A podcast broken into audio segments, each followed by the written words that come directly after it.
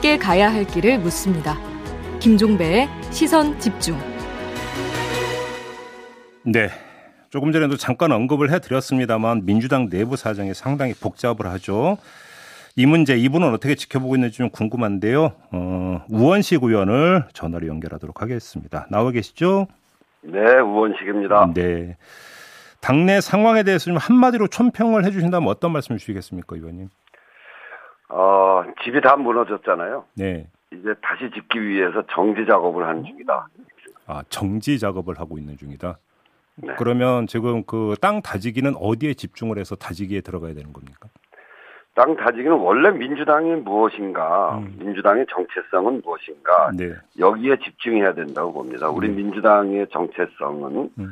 서민과 중산층의 정당이거든요. 네, 네. 우리, 우리를 누가 지지해 줄 건지, 우리는 누구를 위해서 정치를 할 건지, 음, 음. 이런 것들을 분명하게 하고 거기에 맞는 노선을 세워야 되는 네, 것이죠. 네. 그러면 지금 뭐 그 집을 새로 짓기 위해서 내부 정비를 하는 건 하더라도 지금 네. 불거지고 있는 서민과 중산층이 먹고 사는 문제에 대해서 좀 기민하게 대응하는 모습은 좀 별도로라도 보여줘야 되는데 별로 보이고 있는 것 같지가 않던데.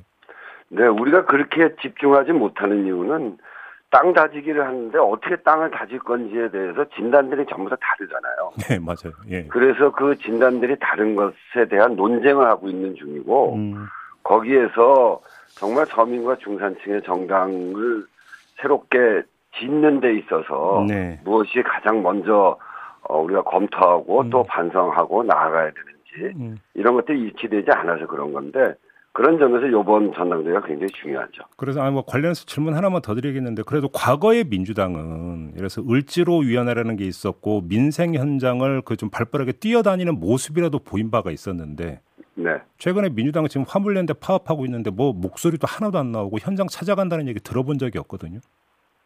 어떻게 받아들이십니까? 이런 지적에 대해서는.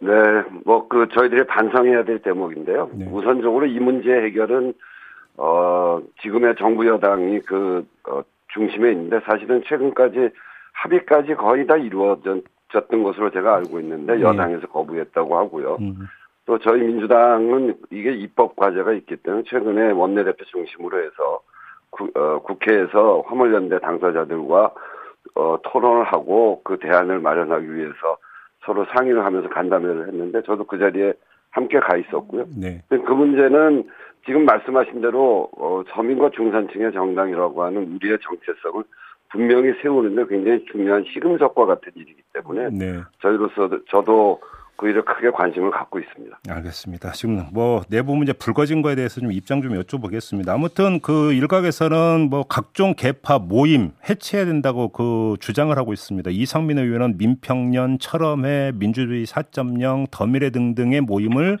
찌든 개파로 규정하면서 모두 해체한다 이렇게 이제 주장을 했는데 어떻게 받아들이세요? 이게 팬덤 어, 개파 이런 데다 원인을 다 두고 있는데 저는 그거 동의하지 않습니다. 지금 말씀하신 대로 예. 서민과 중산층의 정당이라는 가치와 노선을 그 원래 설계도대로 집을 짓는 데 집중했어야 되는데 음, 그렇게 하지 못해놓고 마치 인테리어 때문에 이 집이 무너졌다 이렇게 얘기하는 꼴이랑 같거든요. 네. 그래서 저는 그렇게 생각하지 않고 개파 문제도 역시 마찬가지입니다. 개파 해체를 주장하려면 개파 안에서 뭘 잘못했는지 음, 당의 가치와 노선에 부합하지 않는 활동이 뭐가 있는지 음, 이것 이것을 지금 논의하지 않는 거거든요. 네. 국민들이 민주당 개파 투쟁에 신물이 나서 국민의 힘을 선택한 게 아닙니다. 음, 매번 이런 위기가 있을 때마다 개파 해체하라 뭐 이렇게 얘기하는데 네. 그렇게 해체 해체하고 나서 다시 모여서 회의하고 밥 먹고 그런 일을 반복한단 말이에요. 이거는 어, 제대로 된 현, 혁신을 하지 않고 음. 개파 탄압하면서 음. 화장빨만 고치는 꼴이거든요. 네, 네. 이건 결국 나도 없앴으니까 너도 없애라라고 음. 하는 남탄용, 면피용이다. 저는 이렇게 보고요. 네. 이게 같은 정당 구성원이라고 하더라도 가치와 노선이 다 같을 수 없고 또 같다고 하더라도 실천 방식과 대안 설정이 다양하잖아요. 네. 그것에 따라서 이합 집산도 하는 것이 자연스럽고 상호 경쟁 속에서 당 발전하는 것도 저는 당연하다고 생각합니다. 네. 민주주의 4.0 민평년 더미래처럼 이것을 해체하라고 얘기했는데 저는 오히려 음. 이런 활동들이 어 자기 본래 모습을 좀 상실해 가는 거 아니냐. 음. 저는 이럴 때 각자 노선에 맞는 평가를 제출하면서 네. 건설적인 위기 극복 대안을 내놓고 음. 그거를 토론하고 그래서 땅을 제대로 다져가야 된다 이렇게 생각합니다. 그러면 이제 당내 개파 내지 소모임이 지금 의원님이 말씀하신 대로 정치적 어떤 지향과 색깔 노선에 따라서 일종의 정파적 성격을 띠고 지금까지 운영이 돼 왔다라는 전제가 성립이 돼야 되는데 지금 의원님 말씀대로라면 근데 네. 그런 부분들은 특정 유력 정치인을 중심으로 한 어떤 그 이 자기 정치적 이익을 모색하는 모임 내지 친목 모임이 돼버린다면 그런 정, 존재의 이유는 없는 거잖아요. 그렇게 되면 안 되는 거죠. 예. 근데 저는 민주주의 자정국이나 민평년 더미래 철험회 음. 여기에는 그 일정한 지향들이 있습니다. 네. 그래 그래서 그런 지향들을 더 잘 살려서 음. 이 위기 극복에 대한 또 위기 진단에 대한 이런 논의를 더더욱 활, 활발하게 펴나가는 것은 맞다는 생각이죠. 그러면 개파 프레임을 가동하는 이유는 전당대회를 앞두고 일종의 견제용, 견제고 차원이다 이렇게 해석을 하시는 겁니까? 남탓 아닌가요? 네. 남 남탓 그러니까 내 잘못보다는 니네 잘못이야. 음. 이 얘기를 더 많이 하려고 하는 거죠. 저는 그게 문제라고 생각합니다. 우리 민주당의 문제는 민주당을 구성하고 있었던 사실 모든 사람들이 음. 어 그 위기에 대한 대처를 제대로 못하고 설계대로 집을 짓는데 열심히 하지 않고 하는 문제에 전 있었다고 생각해요. 그 개파 말고 예를 들어서 이광재 전 의원이 이재명, 홍영표, 전해철 의원 같은 분들의 그 전당대회 출마하지 말고 후배세 특히 70년대생한테 길을 열어줘야 되는 거 아니냐는 주장을 내놓은 다음에 이게 좀 릴레이식으로 같은 주장이 계속 나오고 있던데 이 점은 어떻게 보세요? 어, 저도 이광재 의원의 우려, 우려와 이런 진단에 대해서 일면 타당한 면이 있다고 생각합니다. 네. 사실 이번 전당대회가 친문 친명 간 결사투쟁의 장이 벌어지면 이게 혁신에 도움이 되질 않거든요. 근데 이제 또 한편으로 보면 이재명 의원의 출마가 또 비슷한 경로를 거친 문재인 대통령 시절 그때 분당을 겪었던 그런 아픔이 있어요. 그래서 이런 우려에 대해서 일리 있는 견해다 이렇게 생각하는데 네. 저 역시 뭐 이런 고민이 한편에 있고 또 또 한편으로는 어 이런 뭐 출마에 대해서도 여러 가지 고민하고 있는데 이런 음. 친명 어, 이런 인물 배제 주장 음. 이런 것들이 친명 친문 논쟁에 갇혀 있는 거 아니냐. 음. 새로운 대안을 더 생각하는 것이 아니고 음.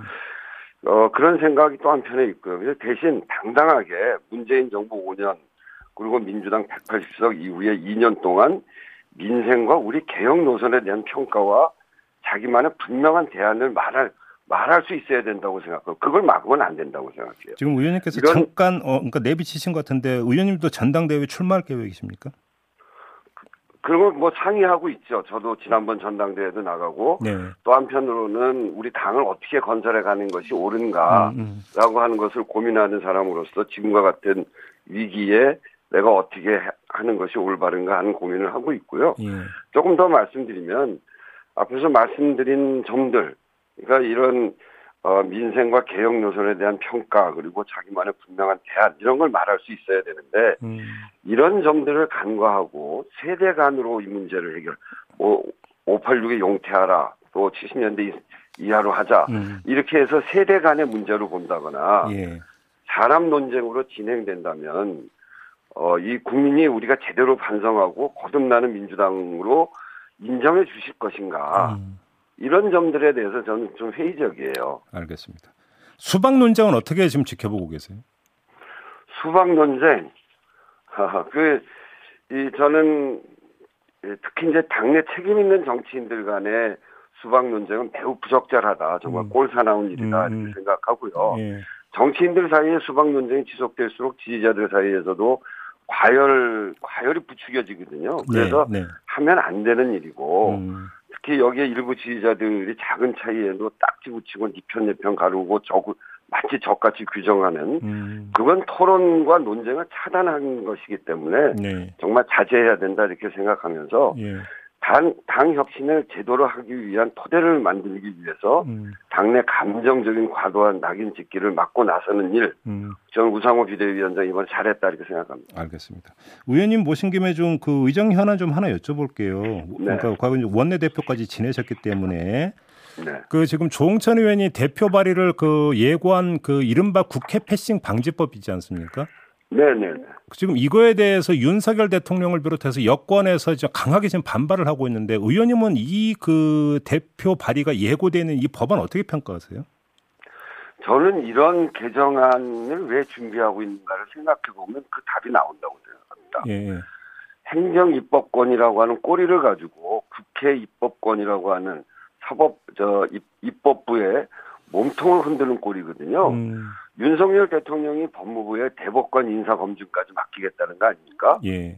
이거는 상권 분립의 존립을 뒤흔드는 위헌 논란을 자초하는 것입니다. 이게 근본 원인이죠. 음, 법무부 인사정보관리단과 같은 위헌적 어 위헌적인 조직 설립을 예고 어, 예고하고 있는데 예. 여야 간 소통과 협치가 아닌 음, 법을 무시한 시행령, 시행규칙 음, 이런 재정 유혹에서 먼저 벗어나겠다는 선언을 하고 음, 그것을 실천하는 것 이것이 지금 대통령이 할 일입니다. 지방선거 승리에 취해서 예. 야당의 대화보다 대결을 불사하겠다는 의도 같아서 음. 저는 안타깝고요. 근데 그런 일단 좀 어, 법리로만 보면 지금 윤석열 대통령이 위헌 소지가 있다고 주장을 하지 않았습니까? 법리로만 보면 어떻게 되는 겁니까? 저는 법리로만 보면 예. 법무부의 대법관 인사검증까지 맡긴다는 건 상권 분립이라고 하는 위헌 논란을 자초한 이게 근본 원인이라니까요. 그래요. 그러면 국회가 만약에 그 모법에 어떤 위배되는 시행령이나 그 규칙을 만들었을 경우에 수정 요구하는 것 자체는 상권 분립의 그 헌법 정신에 위배되는 게 아니다 이렇게 보시는 겁니까? 저는 뭐 그럴 수 있다고 생각하는데 그거는 국민적 논쟁을 거쳐서 무엇이 옳은가라고 음. 하는 걸 판단해 봐야죠. 아 그래요. 그러면 과거 2015년 2015년인가요? 새누리당 시절에도 이때 한번 이게 이제 유승민. 그 국회를 통과된 바가 있지 않습니까? 네 네 네. 그러면 그래서 유승민 원내대표가 비슷한 개정안을 낸 거예요. 그러니까 예, 예. 국회 시행령을 수정 권한을 강화한 거죠. 그런 예. 국회법 개정안을 추진했죠. 네. 그래서 했는데 박근혜 대통령이 거부권을 행사한 것이고 비슷한 이유입니다. 국회법 개정안이 공표되면 음. 뭐 정부 기능이 마비될 거다 이렇게 얘기하는데 예. 국회법 이 국회법 개정 그때 나온 이유도 바로 그런 문제 때문에 그런 거거든요. 네. 그래서 저는 어, 이 이런 것들이 반복되지 않도록 권력을 갖고 있을 때 음. 자기 일방 통행하겠다, 불통하겠다. 우리 행, 행정이 갖고 있는 작은 입법권, 시행 시행령을 만들고 시행 규칙을 만드는 권한을 가지고 헌법을 헌법을 흔들겠다. 이런 것들부터 네. 바꿔 나가야 된다. 그러면 먼저 그거부터 바로 된다. 잡으면 조홍천 의원이 준비하고 있는 법안도 그러니까 다시 재검토할 수 있는 여지가 있다 이런 말씀이신가요, 뭐 정리하면? 저는 그럴 수 있다고 생각해요. 권력이 과도하게 나가기 때문에 네, 그 어, 국회가 그것을 통제하자고 하는 것이죠. 알겠습니다. 지금 그 후반기 원 구성이 막히면서 현안 대응을 지금 국회가 못 하고 있는데요. 핵심 문제는 법사위원장 자리잖아요. 어떻게 풀어야 네. 된다고 생각하세요? 법사위원장 문제는 어 그게 그렇게 된 이유가 있습니다. 저는 기본적으로는 어 합의가 존중돼야 된다 이런 생각을 갖고 있을 필요가 있다 그런 생각인데 네, 법사위원장 재논의가 진행되는 배경이 있죠. 음, 우선 어, 이 법사위원장 논의할 때 일하는 국회 만들자 하고 하면서 법사위원장의 권한, 법사위원회 권한을 법사위의 권한을 제자리로 돌리자는 논의를 계속 해 왔습니다. 네, 자구 체계 심사권 가지고 모든 법을 다 가로막는 그게 법사위원이 상원 노릇한 거거든요. 음, 그래서 저는 차제에 이런 합의 정신의 기초라고 할 수 있었던 법사위원회 더 이상 국회 파행의 원인이 되는 것을 막, 막아야 된다. 그렇게 음. 하려면 자구 체계 심사를 폐지하는 그런 기능을 폐지하는 어, 폐지를 통해서 음. 법사위 월권 방지를 확실히 하는 게 필요하다고 생각하고요. 예, 또 하나는 합의가 존중돼야 되는데 예, 지난번에 검찰청 정상화법 예, 검, 어, 검찰 정상화법 당시에 음. 여야와 국회의장이 합의했던 내용을 권성동 원내대표가 일방적으로 파기하지 않았습니까? 네, 거기에다가 최종 합의한 사개특위 출범도 협조하지 않고 있는 거죠. 음, 이런 국민의힘의 약속 파기에 대해서 음. 입장을 전 내놔야 된다고 생각합니다. 음, 이런 입장 표명 없이 민주당한테만 이런 전제 조건이 되는 그 법사위의 기능 정상화도 하지 않고 네. 이렇게 요구하는 것은 도리에 맞지 않는다. 아, 그러면 그 선결 조건 이 두 가지가 달성이 돼야 법사위원장을 국민의힘한테 양보할 수 있다 이런 말씀이시네요. 정리를 하면. 그러니까 그게 지금까지 전제거든요. 네, 네. 알겠습니다. 자, 오늘 말씀 여기까지 드려야 될 것 같네요. 고맙습니다. 네, 감사합니다. 네, 더불어민주당의 우원식 의원이었습니다.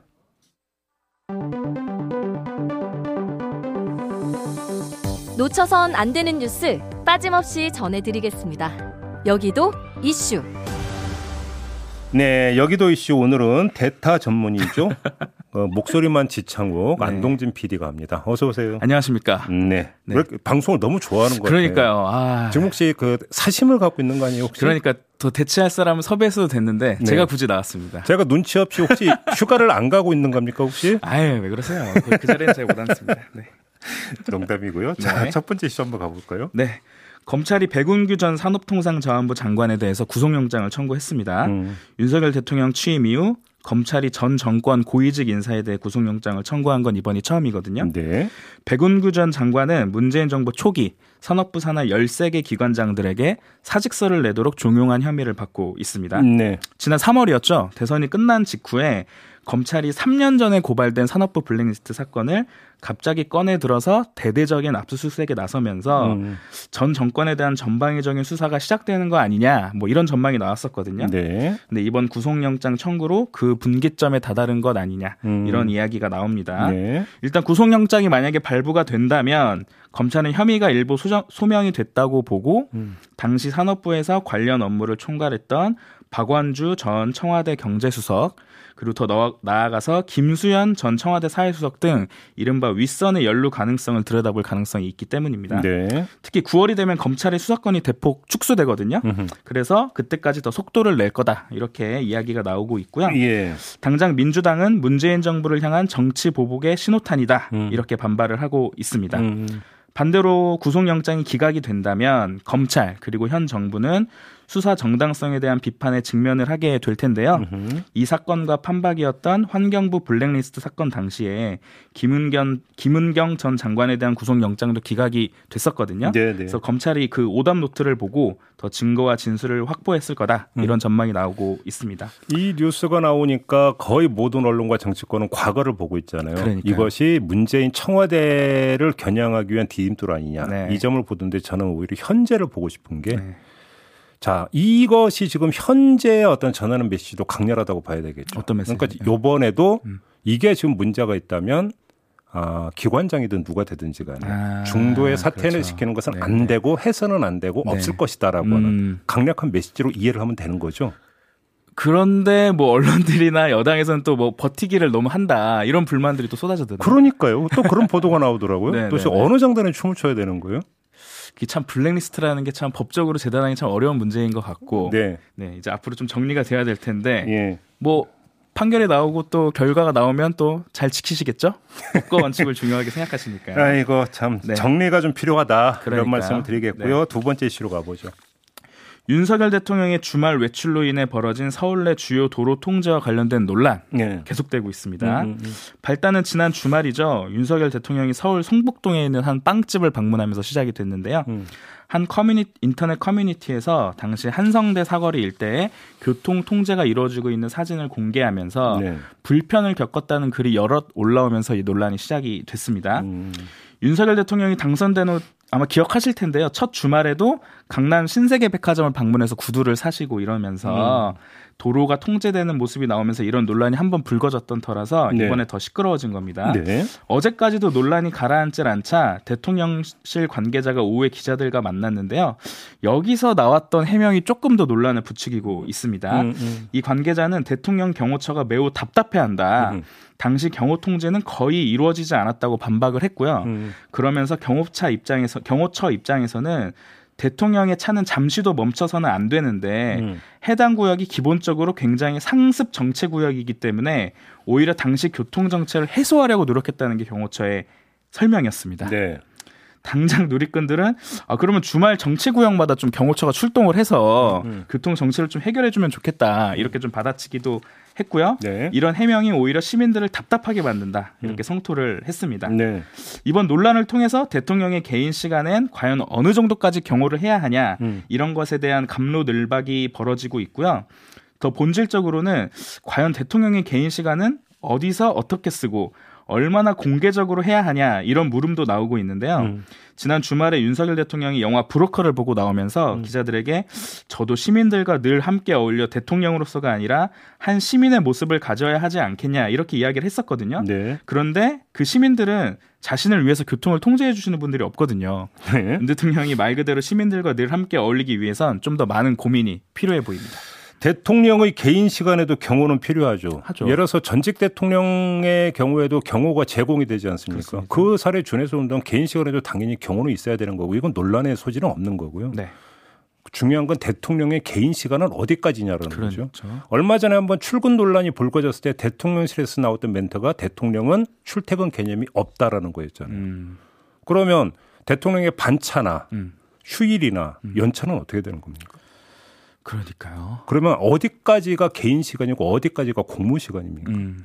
저는 이것부터 좀 먼저 경계가 좀 그어져야 되는 거 아닌가요? 네. 근데 그게 좀 정리가 안 된 상태에서 이제 출퇴근 대통령 시대가 열린 것 아닌가 그런 생각도 좀 들고요. 예, 아니 저는 좀 헷갈렸으면 드리는 말씀입니다. 음. 그러니까 과거 박근혜 대통령 시절에도 근무 시간 평일 낮인데 관저에 있었던 사실이 밝혀진 바도 있잖아요. 그렇죠. 도대체 어떻게 정리가 되는 거예요, 이 문제는? 음. 대통령실에서 조금 고민을 가지고 좀 잘 정리를 좀 해주셨으면 좋겠습니다. 네. 이것도 교통 정리가 필요하네요. 그래, 이것도 교통 정리네요. 아, 네. 자 마지막 이슈로 가보죠. 네, 코로나19 2년 차였던 지난해 중학생과 고등학생의 국어, 영어, 수학 학력이 코로나19 이전보다 더 떨어졌다는 결과가 발표됐습니다. 네네. 교육부와 한국교육평가가정 한국교육과정평가원이 지난해 9월 실시한 21학년도 국가 수준 학업 성취도 평가를 분석한 건데요. 음. 전체적으로 중고등학생 모두 코로나 이전에 비해 국어 학력이 큰 폭으로 떨어졌고요. 음. 수학의 경우에는 기초 학력에 미치지 못하는 학생이 15%에 가까운 것으로 나타났습니다. 네. 좀더 안타까운 건 학생들의 거주 지역에 따라서 학력 차이가 더 커졌다는 점인데요. 음. 고등학생들의 경우에는 대도시에 거주한 학생들은 오히려 수학이나 영어 실력이 전년도 대비 향상된 것으로 나타났거든요. 사교육에 의존해서. 그러니까요. 네. 근데 읍면 지역 거주한 학생들은 국어, 수학, 능, 영어에서 모두 학력이 떨어진 것으로 나타났습니다. 네. 교육부에서는 다양한 뭐 방안을 발표했습니다. 기초 학력 부족에 비 한 뭐 학생 협력소도 더 늘리고 음. 평가도 더 늘리겠다 이렇게 얘기를 했는데 음. 교촌 같은 교원 단체에서는 이게 기존 방침을 좀 되풀이하는 거다. 음. 우리 좀 근본적인 대책을 마련해라. 교원 확충이라든지 음. 학급당 학생 수 감축이라든지 이런 대책을 좀 요구를 하고 있거든요. 결국은 공교육과 사교육의 관계가 코로나로 인해서 아주 적나라하게 드러나 버렸다. 그게 숫자로 증명됐다. 뭐 이렇게 정리를 하면 되는. 이건 네. 교통 정리할 필요는 없을 것 같습니다. 이거는 네. 교육부가 조금 더 교통 정리를 잘 해야 되지 않을까 그런 생각이 좀 듭니다. 자, 이렇게 마무리하죠. 안동진 PD 수고하셨습니다. 고맙습니다. 네, 오늘 날씨 알아보겠습니다. 이온 리포터. 네, 수도권을 제외한 전국 곳곳에 비가 오고 있죠. 밤에 대부분 그칠 텐데 내일 아침까지 오는 곳도 있겠고요. 그때까지 강원 산지, 경상 해안에 10에서 40, 강원 동해안, 경상 내륙, 제주도에 5에서 20, 강원 내륙, 충남 남부, 충북, 전라도, 경기 동부는 5mm 내외로, 서울, 인천, 경기 서부, 충남 북부는 밤부터 내일 새벽 사이에 빗방울이 떨어지는 곳이 있겠습니다. 종일 바람 불고 어제보다 기온 낮아 한낮에 서울 29도, 강릉 대구 19도, 광주 22도, 부산 21도에 머물겠습니다. 날씨였습니다. 시선 집중 2부 마무리하고 8시 3부로 이어갑니다. 잠시만요.